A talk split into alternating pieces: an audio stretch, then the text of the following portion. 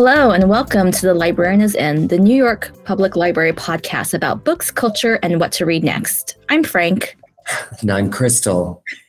Ha ha ha ha ha! The classic joke. The classics. Everyone's rolling on the floor with laughter. Horrible. Yes, they are. Bring back the classics. Mm-hmm. All right. Is it up to me? Is it up to me again to break the news? Okay, you do it. I want to hear you break it. Oh, God. Oh, I can't.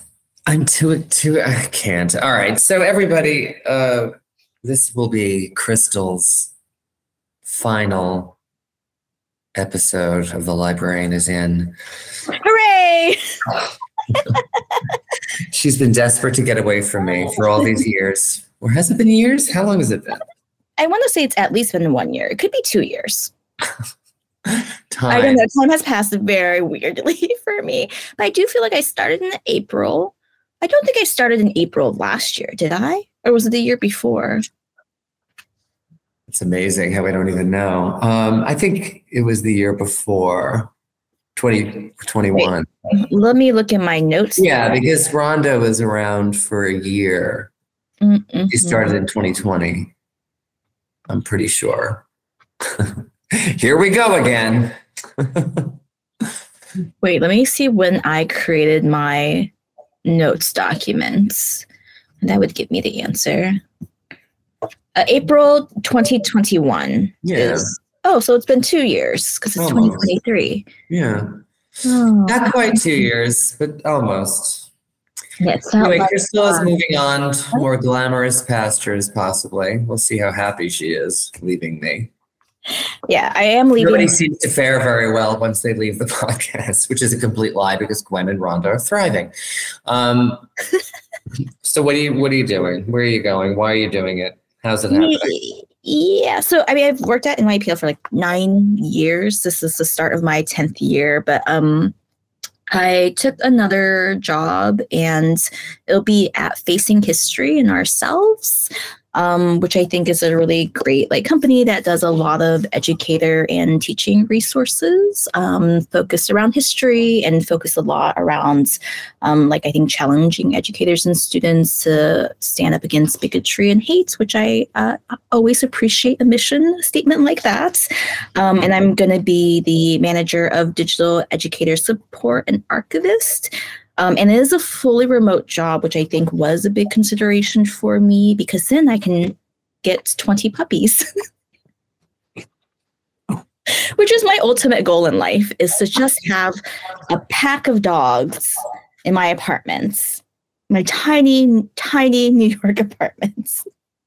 But you don't have a dog now. You have a cat. I have a cat. And I think he also wants a pet dog. I'm pretty sure. We've had conversations. I mean, this is... To be honest, actually, here, the culture part again of the podcast, but that is such an interesting issue of today. Mm-hmm. The remote work versus going into a space or an office or wherever. I mean, I see this conversation all over the place. And it's like we were talking before we went on about having guests. Oh, so we should say we're going to take a couple of weeks off and figure out what we're going to do next with the podcast. And we'll see. Hopefully, we'll have some wonderful surprises. And I've proposed to Frank to do a very Hunger Games style sort of selection of co-hosts, and whoever survives it, like Squid Game, becomes Frank's co-host. There's a dystopian movie right there that I could get behind. Yes, yes. But the producers have to be evil, the evil ones, not me. I just want to be caught in the hierarchy of it all. So I'm sort of a hero as well. I don't want to be the villain per se. Mm-hmm. Maybe, I don't know. Maybe that could be the twist. You don't think I'm the villain, but then I am at the end. Anyway. I mean, maybe I'm leaving, or maybe I'm being pushed out by Frank. Who knows? Ooh, yeah, I know, right. See, if we were going to turn this podcast into Frank's salon. if we had like gossip columnists following us, they'd be like, Page 6. Is Crystal really leaving, or is she pushed out in a power struggle behind the scenes at NYPL? Well, I'm like, no one will ever know the truth. Well, back to your comment about the remote work aspect of it. You know, I have been thinking about that a lot. It was not something that I really thought like my career path was going, because I've worked in the very like front facing roles for a long time. And then only in the last year or so that I've been doing a more behind the scenes role. But, you know, I think remote work is great. I think it allows some flexibility, but I do have like a fear that I'm going to turn into a hobgoblin and never leave my apartment ever. So yeah. I'm trying to be very like thoughtful about, you know, go outside, take a walk, etc. And I think the other thing I'm going to really miss about the kind of work environment that I have now is you go into the office and you get to see a lot of people who are your colleagues, but also like your friends, right? And that sort of social aspect was really nice, but also those social interactions that lead to interesting collaborations, because you have conversations. You're like, oh, my department does this, your department does this. Maybe we can work on this together. And I don't know how that will look in a fully remote job, right? Yeah. I think there are other benefits to it, but you know, I will miss that for sure. I mean, there could be a hybrid element. It's not one or the other. I mean, you know, that's the thing right now. And you said about becoming a hobgoblin is that you are sort of like the first wave of this kind of work. So the ramifications won't be known for a while, like whether it's good for people in quotes or not good for people, or does it even matter? But you said the word thoughtful, which is always the cornerstone for me. It's like thoughtful about oneself. Is that, sure, there's a lot of stress coming into a workplace, and there's also a lot of joy, but it's sort of the only thing for me. I sort of like spaces. I like collaboration. I mean, if there's one thing I've learned over the million years that I've been at the library is I would never come up with the great ideas via any platform. It's always in person, talking to someone, randomly encountering them in the library, having a meeting. That's where the ideas come from. I've had so many meetings with people interested in doing programs that we start off talking about one and it turns into something else. And that's really 100%. I don't think I've ever had personally a brainstorm success via email or even online. I mean, I haven't done it that much online, really. I don't have a lot of online meetings, but it's always been that way. I mean, but it's not to say as time progresses, you know, like with your new job, that it will become a different feel when you're online. And I don't know. Who knows? I mean, we don't know. Yeah.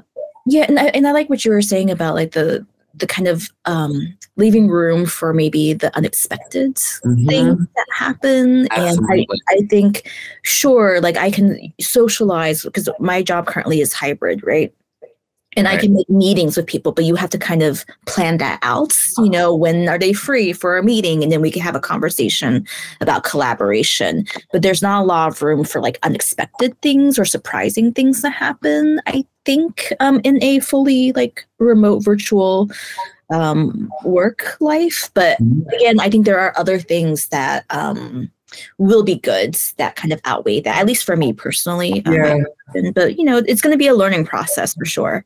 I'm not going to take up the standard of like, you know, remote is awful. I mean, I'm just, you know, whatever. I mean, people will evolve as they evolve. That's the way it goes. I mean, but I do think that all the time about what I do. And I feel like the most fun part and it's an important part and it's a consistent part is to provide surprise and the unexpected to the public, for them to encounter spaces, programs, moments that are maybe slightly unexpected or a surprise, to say, oh, you do that in the library. Oh, this is here. This is, you know, this program was this. And that's what I do like.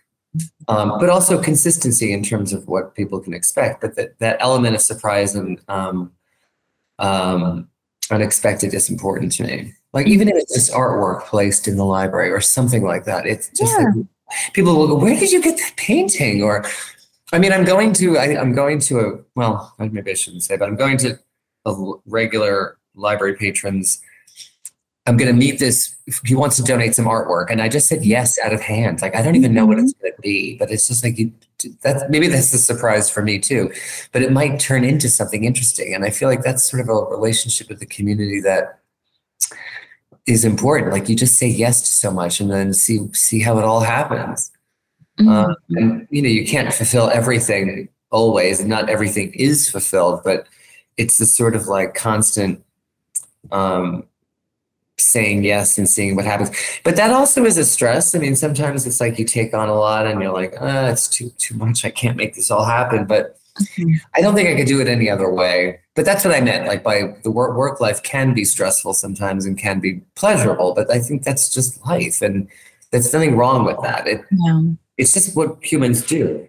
I mean, you'll have that at home. If you worked at home, you'll have stressful days and you'll have stressful days. But and we'll see how it plays out. But I've read so much about it where people are very thrilled to manage their own time on their own. They can walk the dog. They can pick up the kids. They can do a lot from home and still get a lot of work done. And a lot of people say they get more work done from home, which always begs the question for me is like, what is the work? I mean, to me, like being on a laptop for 7 hours a day sounds like horror. I wouldn't want to be on a computer all that time. But that means they must solely be doing work through their computer or doing something they can do at home and then it's sent out via their computer, you know? Is that what you'll be doing, I guess? Data? I think I will. So, yeah, for me, like I personally find myself to be more productive when I'm working at home. Part of that is because when I'm in the office, because there's so many of my colleagues and friends and whatever, it's like super distracting. Like, it's fun. Don't get me wrong. I really enjoy it. But at the same time, I also recognize that I get very distracted by like other conversations that are happening, and you can kind of hear like everything that's going on. So there's not like a lot of quiet or silence.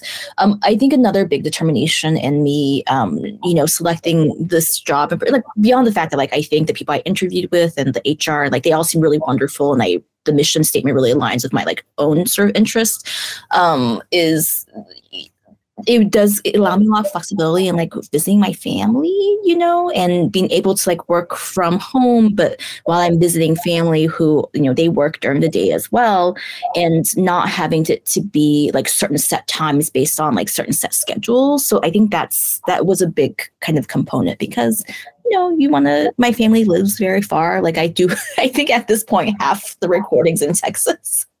So, yeah that's true. So, I mean, work-life balance, I guess you're talking about? Whatever.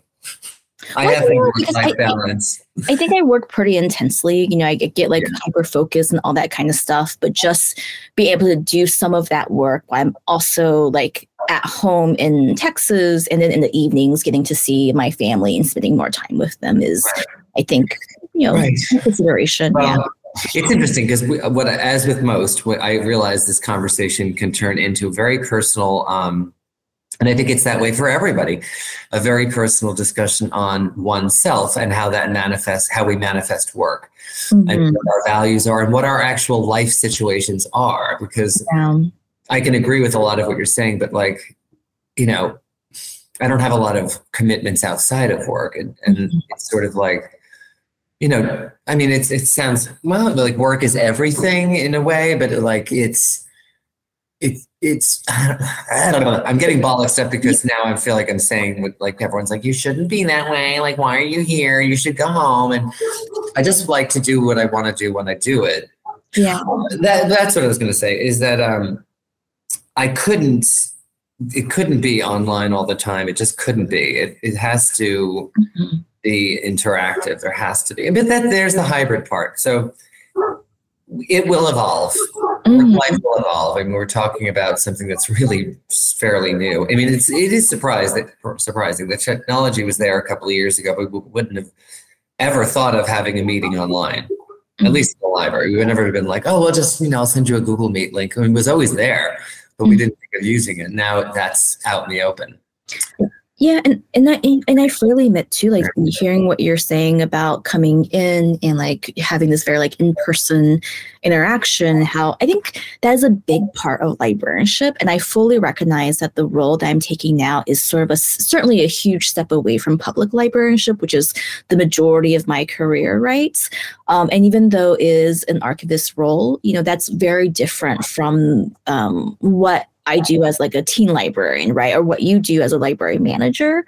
And it sort of is a step away. And I do think I will miss a lot of those like aspects of that one-on-one in-person interaction, like in a front-facing library. I still miss some of that, but I think I will get some of that back in my sort of engagements with the educators who are using this resource, right? It's just going to be very, I think mostly digital through email, which I'm okay with, but you know, you're not like, I imagine you won't be having these kind of like casual chatty conversations at the desk, which is really nice. And, yeah, it's tough. But you know what? If I need that, I'll just stop by Jefferson Market. You can do well, like a lot of people, we have requests for using the room I'm currently even in about people having meetings just themselves on the computer. You can always come here and remote work. Mm-hmm. You remote work from here. And it's another way libraries are serving the public, providing those spaces. There's so many libraries I can go to just remote work from. Yeah. But no, I was going to add too, like I always think about the things that I might miss in my job. How can I supplement it in my like personal life? And I remember thinking about that a lot when I went from the branches and I was working so directly with the teens and how much I was like, I'm so worried going into the centralized role that I will no longer have that relationship. I won't be making an impact on their lives. I won't be hearing about like their day and what they're doing and doing reader's advisory and all that kind of stuff. And I just kind of like comforted myself with the idea that like, look, if I get to a point where I'm in this new job centrally where I really miss that, I can always look for volunteer opportunities and go back into the library space. I can like mentor teens or young people or find other ways to support, right? Yeah. Have I had time for any of that? No. But, you know, it was always comforting to have that in the back of my mind that like it doesn't mean that you will never get this ever again. There are just other ways to find that, and I try to remember that like in my transition to this new job. That it's like I'm banned from. Well, maybe I am banned from NYPL. Who knows? They're like we can certainly. I mean, I think that's safe to say we can certainly. And this might be a good segue to the book. I'm always segues. That work life will evolve with the technology that we have. But you just reminded me of something too that has become so important to me since the pandemic is the, you know, the, like the journey of going to work or the sort of like, sometimes it's a little stressful, but like that, sometimes you have to have a little stress to have to have pleasure. I mean, to sort of go through that process. But you made me think of how everyone needs something to do, like this concept of work and universal income is a sort of ripping the lid off of the possibility that maybe enough people don't have enough to do. And this constant discussion of like AI replacing things or automated replacing jobs, it's sort of like we're at core human beings and we need something to do. Mm-hmm. I mean, you even just said, if my work online doesn't give me satisfaction, I'll find a volunteer thing. So human beings are looking for ways to be productive and give back. Mm-hmm. And so you just reminded me about when one would go to work, when it was not a remote situation, all the ancillary businesses, usually mom and pops, which I've come to revere since the pandemic, played a part in your day. The corner store where you got coffee, the place where you got a sandwich, you know, the park that you went in to sit, like somebody's maintaining the park, someone's running the coffee business, someone's making the sandwich. And then like all those little businesses shutting down because like whole office buildings are not being used. Mm-hmm. And also, so it's like that sort of communal sort of neighborhood feel that I've sort of grown to love, like all the little small mom and pops in the neighborhood. Mm-hmm. To and I intentionally go to because I love the feel of it. And I tend to think of the library in a way as a mom and pop. As sort of like our own small, quote, business, I hate the word for the library, but our own small establishment that I've grown to like this thing that everyone has their contribution. Like I'm going to check out books to you. I'm going to add value to your life by finding you a great book to read or attend a great program.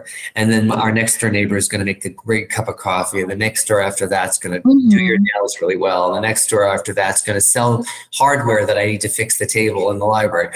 And I can run over across, like I ran out and bought, you could figure out what happened, but I literally was on the desk and I walked out the door to the next door hardware store and bought a plunger because the bathroom got all messed up. And we didn't have one because it's our new bathroom. So I literally just walked off, ran over, bought a plunger, it came back. And it was like, I love that they were there. Yeah. It's that kind of, I really love that kind of neighborhood thing.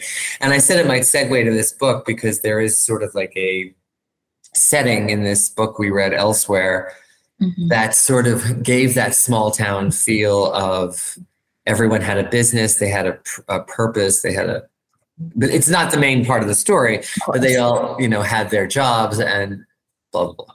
Anyway. It's like the way, when I listen to you talk about the library and everything, it's always super inspiring listening to you talk about that. Oh. But I like that idea that there's this kind of consistency. Like one of my friends, like she has a very, very set schedule in her day, and that the library is kind of like woven into the fabric of her life or whatever, where it is this very consistent stop that she always makes on certain days. And then she does laundry on certain days and this and that. And if any of that were to be disrupted, I think it would disrupt her whole life, right? And I think libraries are like that too. You don't like notice it until maybe it's gone. And then when it's gone, it's a big problem. I mean, the disruption of the pandemic and our renovation and all that definitely made me realize that one of the strengths of libraries, and maybe it's all small businesses, is consistency, is being there reliably when one needs you. Let's talk about this book. We could go on forever, apparently. Truly. Well, you suggested that we read this book, Elsewhere by Alexis Schaitkin. Why did you want to read this? What would you hear about it? What? Okay, I'm going to do such a bad job of explaining this book, so I may have to rely on you for that. But I think the concept of it was very interesting to me, right? So the way this book is described and actually happens is that there is this place where the mothers, like there's women and they have these babies, and then once in a while, like a mom just like disappears and is completely gone. And once they're gone, there's a whole ritual for like grieving and like burning their stuff. So they're kind of almost like forgotten, right? And the main character is Vera.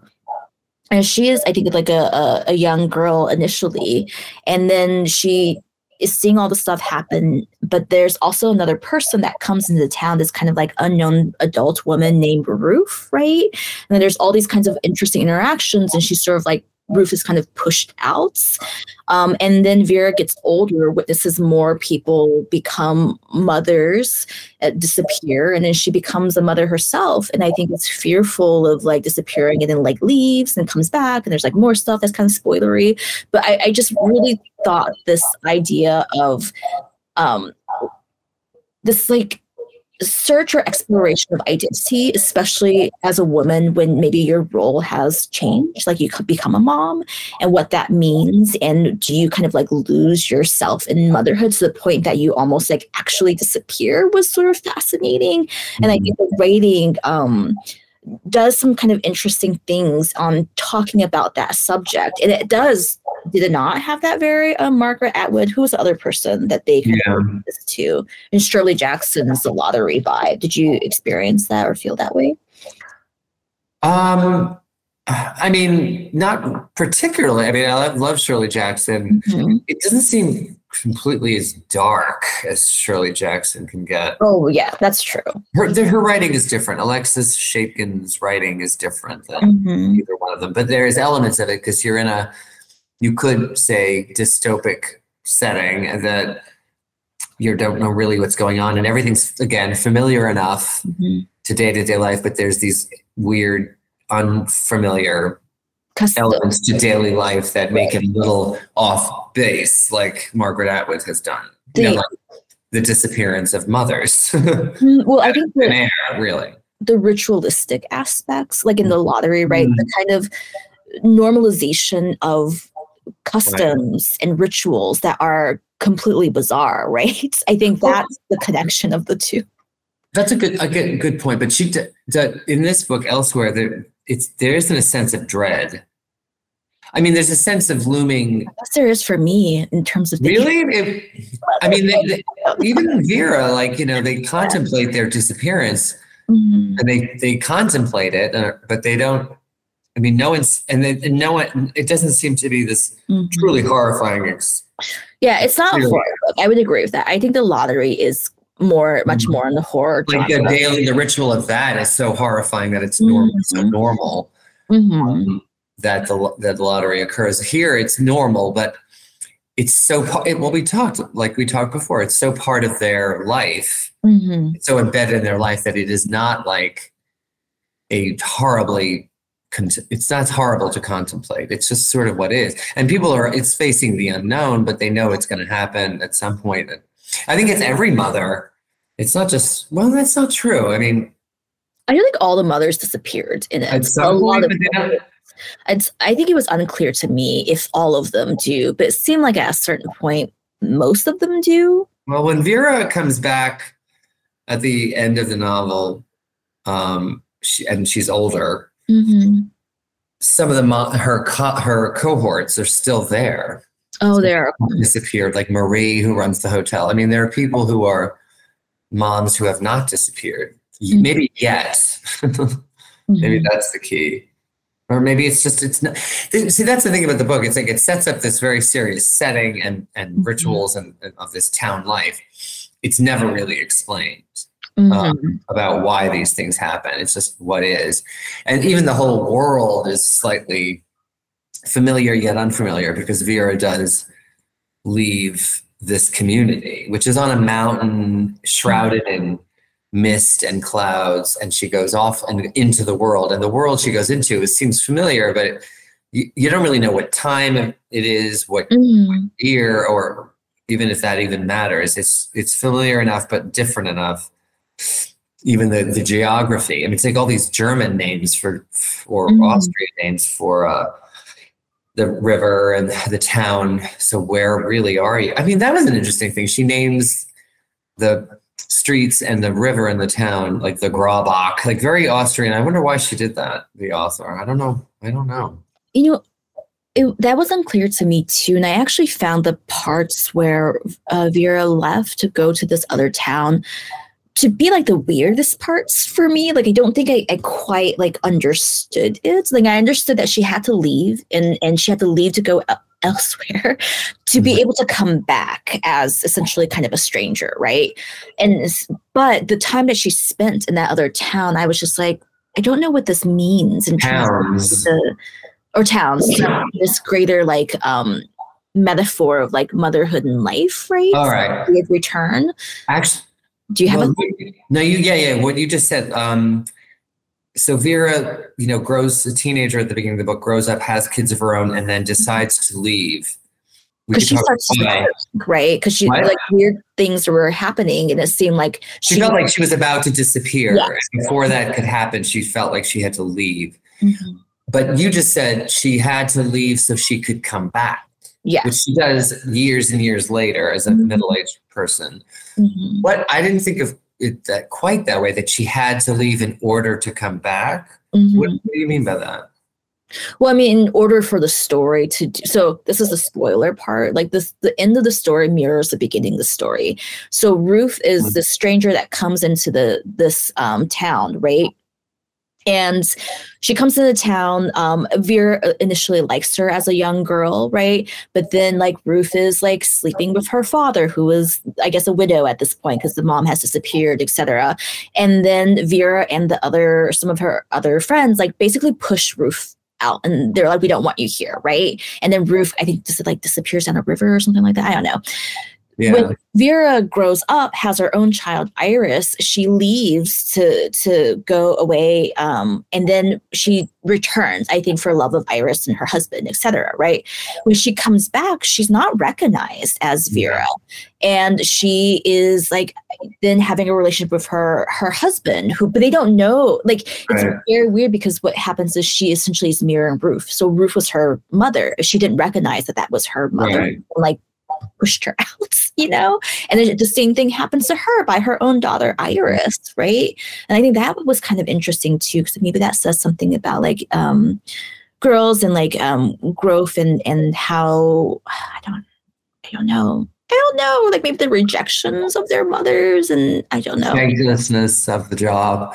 Well, it did occur to me at times that like mothers who are so important when you're, and will remain important whether you know it or not the rest of your life, when you're very little, at some point they become invisible to their kids because the kids push them away in the world. Yeah. So there is that element of it. But when you said that whole period when Vera leaves the community and goes into the wider world for years and years, and she leaves because she feels like she's about to disappear. She's feeling physically like she's disappearing. Yeah. And so she knows her time has come. So she decides to leave the community as if to save herself. Like if she does leave the community, she won't go into the ether like all the other moms do.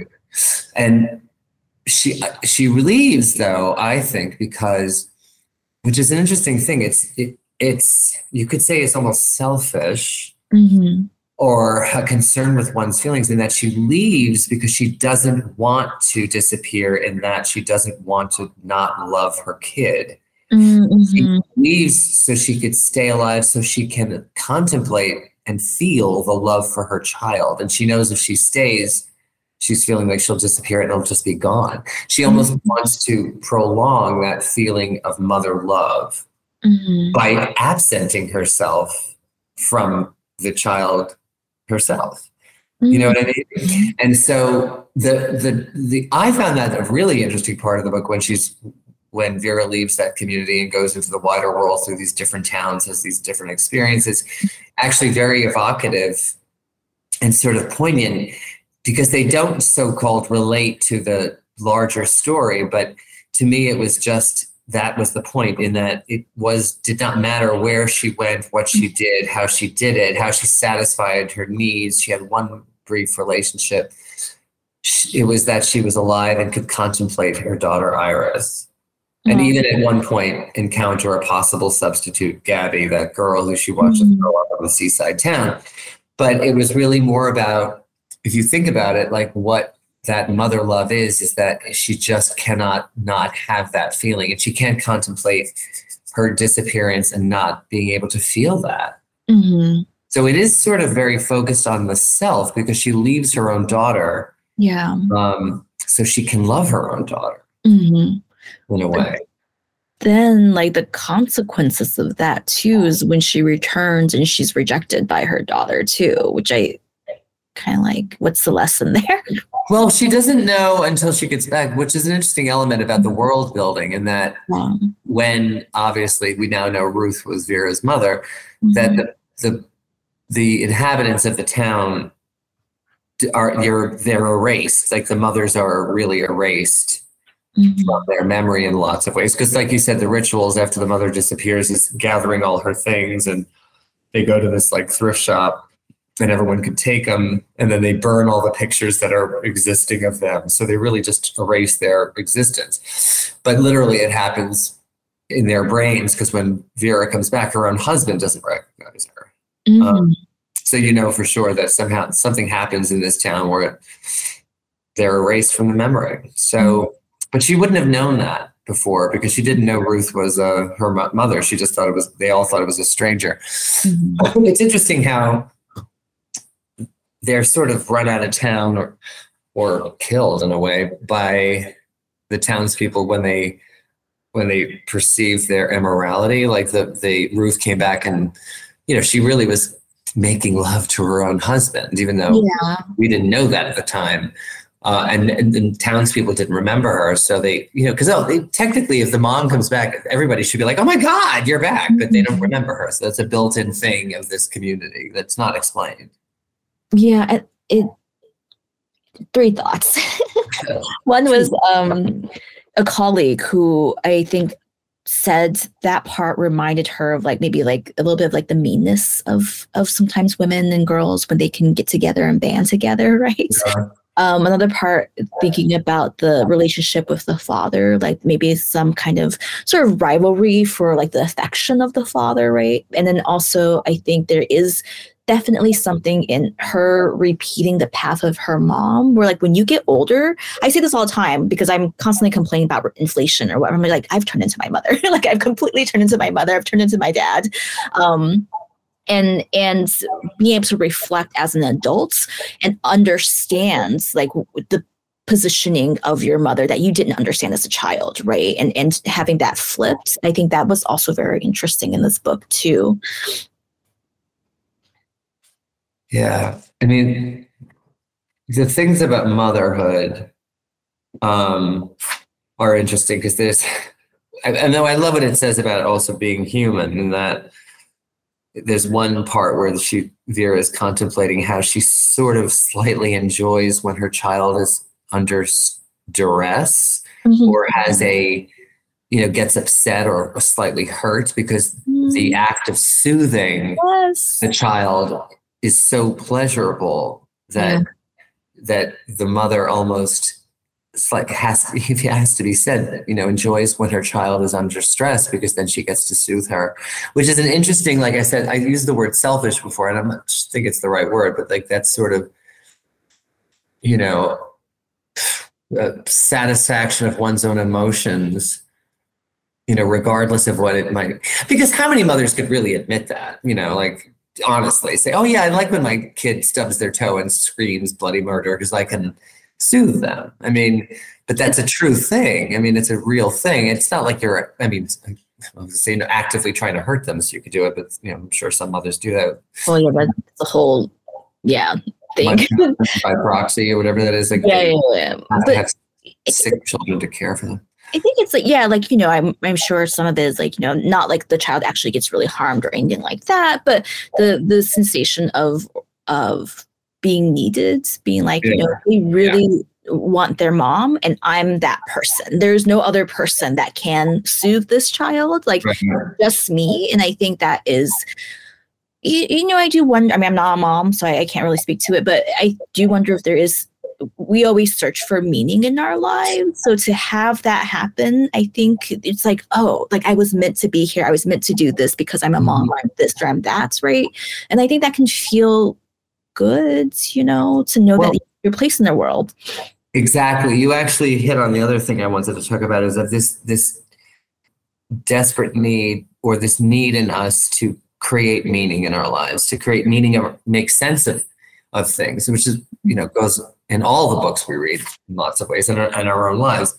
Like, for example, after a mom disappears, the townspeople, which is a very human thing, start contemplating all the ways in which she deserved to disappear. It's like, when you talk about the mean girl aspect, they, you know, they all discuss, well, she wasn't really the best mother, or she did make this one mistake, or she didn't make the dinner correctly that day, so that's probably why she disappeared. Like this desperate need to sort of connect the through line that, oh, she disappeared because she did this, like she did something bad, wherein it's just the fact that they disappear and there is no real reason. But I had a note that said,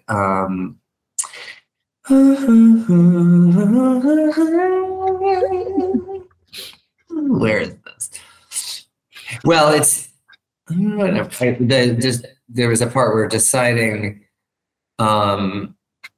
when you're raising the baby, there's so many signifiers of what they are, like their behavior and what you think that behavior will turn into. So they're like a fussy baby, and that you think a mother can think, well, this means my kid's going to become this. And so it's like deciding, giving them meaning as a baby and what their future might be versus what they actually turn into, or your relationship is, which sometimes has no relationship. It's that need to sort of to say, this, there has meaning here. Like, oh, you were always a fussy baby, and that's why you're a librarian now. You know, it's like there's a through line for those. But ultimately, at the end of the book, you know, there's one comment Vera makes, how all those years of of her doing what she did signified nothing. The only meaning that they had was that they were hers. Mm-hmm. And I thought that was sort of poignant, because it's sort of like, you know, all this struggle to give meaning to our lives when you're like, I don't know what it all means. It doesn't mean anything. But the only meaning it really has is that I lived through it, that it was mine. But I just still think that idea, I think the strongest, most interesting concept is that idea is that she had to leave so she could keep loving her daughter. Yeah. That feeling of mother love, she just could not exist. She did not want to exist without it, and she didn't want to be without it. Mm-hmm. So I thought that was an interesting thing to say. And I like that interpretation of it too, you know, because I think I was so focused on just the idea of her not wanting to disappear and like a very purely like selfish, although your interpretation is also like selfish, but there is something not selfish in that wanting to hold on to this love for her child. And I think I really like that reading of it. Makes a little bit more sense. I don't mean selfish. That's why not the best word in a negative and totally negative way. I don't mean it to sound self-focused, no. Yeah, I mean all those self words have such negative connotations in a way. Mm-hmm. Maybe self-care. You could say that's not the same. It was self. She had to leave because of self-care. It's honest. It's not dishonest, but it almost seems antithetical to the purpose, because like she's leaving her own child so she can continue loving her child, because she does think she's going to disappear and she just doesn't want to disappear, but she does disappear. So maybe what you're saying is like her leaving is less about the fear of her death, but more about keeping alive love, right? Yes. Okay. Yeah. Yeah. It did make me think at some point, did you think this, that maybe all the mothers actually leave? And that I thought maybe when she went out into the world, she would encounter other mothers in the world. Yeah, I wondered about that. Like, I thought initially this whole disappearance was a complete just like, oh, you know, they disappear, something else happens. But it seems like they actually do disappear in a... What is that? A book, The Leftovers, you know, the one that has the rapture situation, and they're gone, right? And there's no telling what happens to them. It's still very unclear, and it's also unclear to me why. But then, like, if all of them do disappear except for Vera and her mom, then why is it just them that actually are able to escape and come back? That we know of.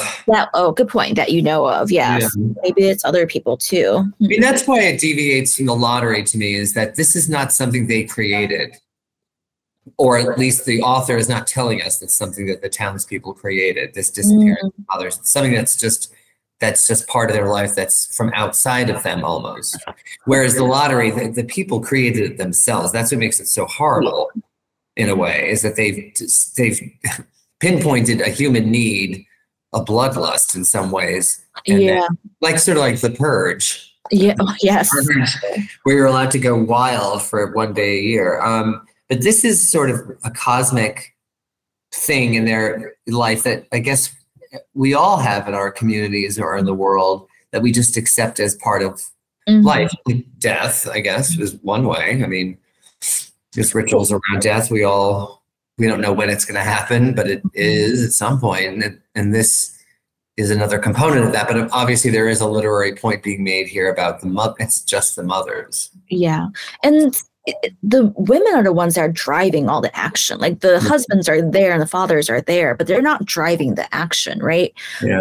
And I think they're more two-dimensional, which I also am like, that's always fun, because a lot of the times I read books where the women are really two-dimensional. But I would say the rituals, when I refer to rituals, the ritual for me is less of the woman disappearing, but it's more of what happens afterwards with all her stuff. Like, I think it's so weird. Not like creepy horror-ish compared to The Lottery, but there's something very weird to me about like, your mom has just disappeared, and here's the rituals. We get rid of all the pictures of her, all her stuff, and then all the other women take like things and wear the hats and wear this and that, and there she's sort of like subsumed into this larger woman group in that way. And there's nothing really left of her for the child or for the family. And I think that is dark to me and very atypical of how I would imagine a grieving process or how we culturally grieve, right? Well, they did. The book did indicate that the husband and the children wail. Like they do a keening ritual where they are wailing, but it's not made a lot of. Right. I mean, the crying and stuff, but there's an active intent by the women in the community to erase this person, which I think is weird to me. Right. Well, I mean, we say it again. Oh, from my interpretation, it felt like there was an active intent to erase the person. Like, oh, she's gone. We're done. Like, goodbye. Well, it speaks to a lot of the rituals of life, because I remember that part I thought it was interesting where Vera says to her husband, like, you know, I feel like I'm disappearing or something. Maybe, I don't know. But just something like that. He's like, no, you're fine. And then she goes, well, it's probably going to happen. Like, you know, what will you do? Like, how would you feel about that? And he says, I'd wail for you. Like, meaning, like, the way it was written is like, I'd accept it. It's just what happens. Like, you know, he's like, well, I would do what everyone else always does when this happens, which slightly surprised me because it wasn't like an elevated romantic statement. It was just part of the ritual of life. Like, well, I would do what everyone expects me to do, basically. Mm-hmm. He's not a bad guy at all, the husband. No, I mean, I think like the way the story is told, like Vera clearly loves her husband and vice versa, but then you still see the kind of like forgetting and stuff that happens later too. I mean, it's very much like life. I mean, in that I keep pondering like why mothers, why disappear? It's like, well, why anything? And one of the things that it said, another great quote, it said, you don't get to keep what is sweetest in your life. You only get to remember it. Mm-hmm. And in a way, it's sort of like you can't really hold on to the best things in life for long. It's like they just change too quickly or change eventually. And it really almost resides in memory. And maybe the most powerful version of your life experience resides in memory. And maybe that's part of the Vera leaving and not just that sort of self-focused aspect of wanting to feel the love for her kid, is that she knows that it really will only exist in a very satisfying way in her own memory. Mm-hmm. But eventually it will change and alter and disappear. I mean, like you said, she wants to keep that alive, that mother love alive. Mm-hmm. As long as she possibly can. And that's really the through line of the book. But I like that concept of the best things or sweetest things in life are only really exist most fully in your memory. Yeah. Not at the moment of them happening in some ways. Mm-hmm. Mm-hmm. So anyway, I mean, what? It was an interesting read, right? Like it was a book that when I was reading, I was like, it was just very interesting for me. And again, I say this from a perspective of somebody who is not a mother, except a mother of a cat and future dogs. A cat and future dogs. You and basically just started off this whole conversation about motherhood. You're a mother with 20 dogs. But it was such an interesting experience to read it and to also kind of reflect on me and my mom and like, you know, all of those things. So I really enjoyed many aspects of this book. And so, you know, anyways.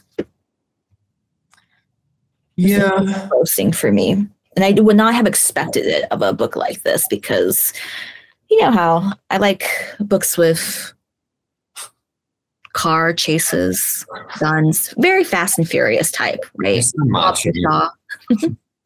Macho Crystal. I mean, I guess you also thought it would be more sci-fi. Is it cataloged? It's fiction. Have a more sci-fi element to it, which it didn't really. Yeah, I could see that. Or like more of a fantasy element that maybe there really was like some kind of magical thing that was happening. And I think I really did expect that other than Ruth and Vera, but like maybe some of the other moms would be encountered again. And would there be some big reveal or something? And that doesn't really happen. And I don't think it needs to happen in it. Right. But yeah. Right, exactly. Like a reason, you get the explanation of why all this is happening. And it becomes much more of an emotional interior journey than a plot driven sort of where's the evil Stepford Wives plot that we behind the scenes. It's very metaphorical or allegorical. Wow. To use Pickle words. Well, this is it. Bye, Crystal. Bye forever. I've said goodbye so many hundreds of times. The revolving door. 3 times. Come on. Get a grip, Frank. Talk about disappearing. I'm the one that stays and everyone leaves me. You offer an excellent kind of consistency, which I appreciate. Mm-hmm. But I think, even with me gone, I know it'll be really, really hard for you. And I can see the tears already starting. It'll be so hard for you. But I think you'll soldier on and do just fine. No, I think it's actually going to be amazing without me. Like, I'm dragging this stuff down. So it'll be my God. I think you're going to have a wonderful, again, to the powers that be at the library, I really want this podcast to be called Frank's Salon. I want you to do it. And then the library has to buy me a fainting sofa so I can recline. Oh, yeah. That was so good in there, too. With a better mic and sound system. I think you should lie there and just be like 15-minute poetry readings, right? Like things like that. Talk about all sorts of.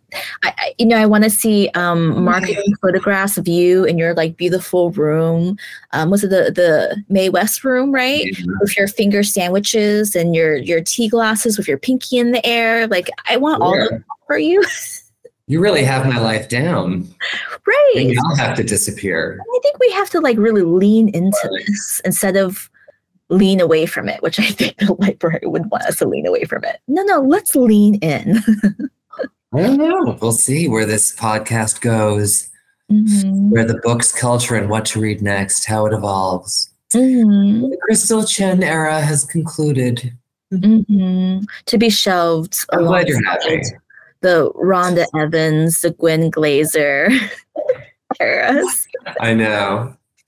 It'll be interesting. But the Frank era will never end. What? The Frank era will never end.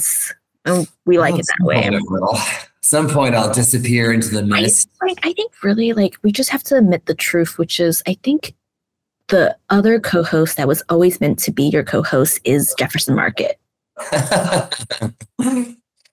You're smart. See, you're not wrong. If Jefferson Market could speak. It's always the other character in all the podcast recording. It has a life of its own. You figured that out, I guess. Mm-hmm. I guess it's pretty obvious. Well, I definitely need a strong co-host to put me in my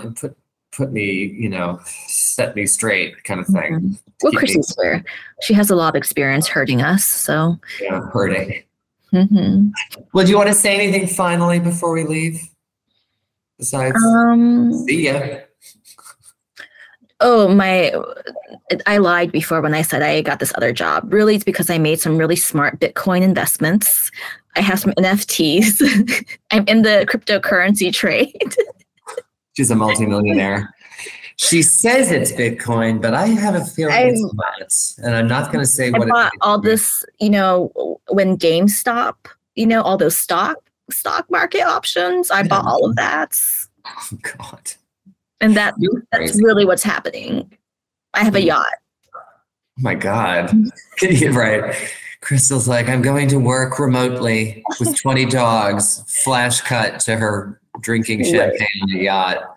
She's those fools.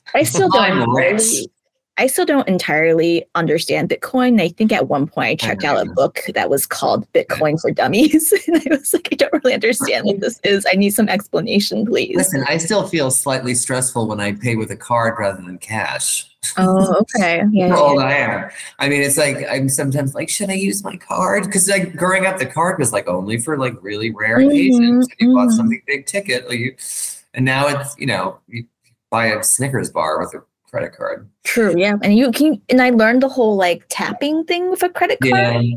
Except I never know where you tap it, so I just rub the card all over until if I. Well, I'm glad you have anxiety about it because I do too. It's like right, but really sticking it in and getting the chip to work makes me like befuddled a bit. I've heard that the tapping is more secure over the swipe and maybe even the insert, so that's why I do it. But it's a learning curve, you know. It's It's a learning curve. Like we started this conversation about remote work. It's, you know, without technology, we couldn't even do it. It's just like that. Sometimes I'm like, just because it's invented doesn't mean you have to use it. Mm-hmm. True. Or as Marjorie Main in the Meet Me in St. Louis said, do you remember the movie Meet Me in St. Louis with Judy Garland? It takes place in like 1904 and the family is waiting for a call from this guy who's going to propose to one of the daughters. Mm-hmm. And Marjorie Main is the maid, the sort of like gruff cook who's like very funny. Mm-hmm. And she comments at one point, like saying, well, I wouldn't want to be proposed to over an invention. Mm-hmm. Meaning the phone was so new that it was like unknowable and crazy. Like, why would he want to propose marriage to her over a phone? It's just an invention that's some made up. Like, that's not how you do it. You shouldn't do it that way. So I always think about that. Like, you know, just because, you know, we have this invention doesn't mean we have to employ it that way. Yeah, that's true. But it sort of becomes a life of its own. Technology, you know, is what it is. There's no turning back, certainly. So, you know, whatever it is. Just make the best of it. Like we always do at any given point in life. I mean, that's what we can do. Mm-hmm. But like, you can make choices. Like, you know, at some point, like I'm older, it's like I can say I want to live my life this way. Mm-hmm. But you know, since the pandemic, it has consumed more of my time. I don't want to talk about this anymore. I don't want to talk about technology anymore. Even though it will always come up. But thank you, Crystal. I appreciate it. It's been a pleasure. See, I get used to people and I trust them and then they leave me.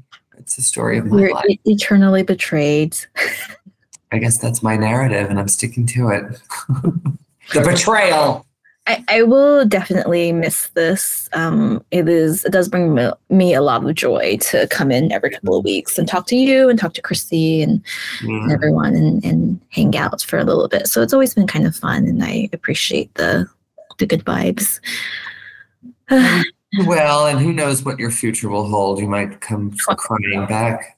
True. With my, you know what, I'll stop by Jefferson Market with my pack of 20 puppies. You can bring your puppies to the Mae West room and do remote work with your 20 puppies. And you could lie on my fainting couch if you'd like. But I have yet to buy. But the library's going to buy that for me. Do a purchase order for that. See how that gets pushed through. Don't tell them. Don't tell them, Frank. This is, you have to do it after. You can't tell them this. All right. But, we got to stop. Yeah. We're just talking because we don't want to let go. Or at least I don't. Goodbye, everybody. Goodbye forever. Thanks for listening to The Librarian Is In, a podcast by the New York Public Library. Don't forget to subscribe and leave a review on Apple Podcast or Google Play, or send us an email at podcasts@nypl.org. For more information about the New York Public Library, please visit nypl.org. We are produced by Christine Farrell. Your hosts are Frank Hilarious and Crystal Chen.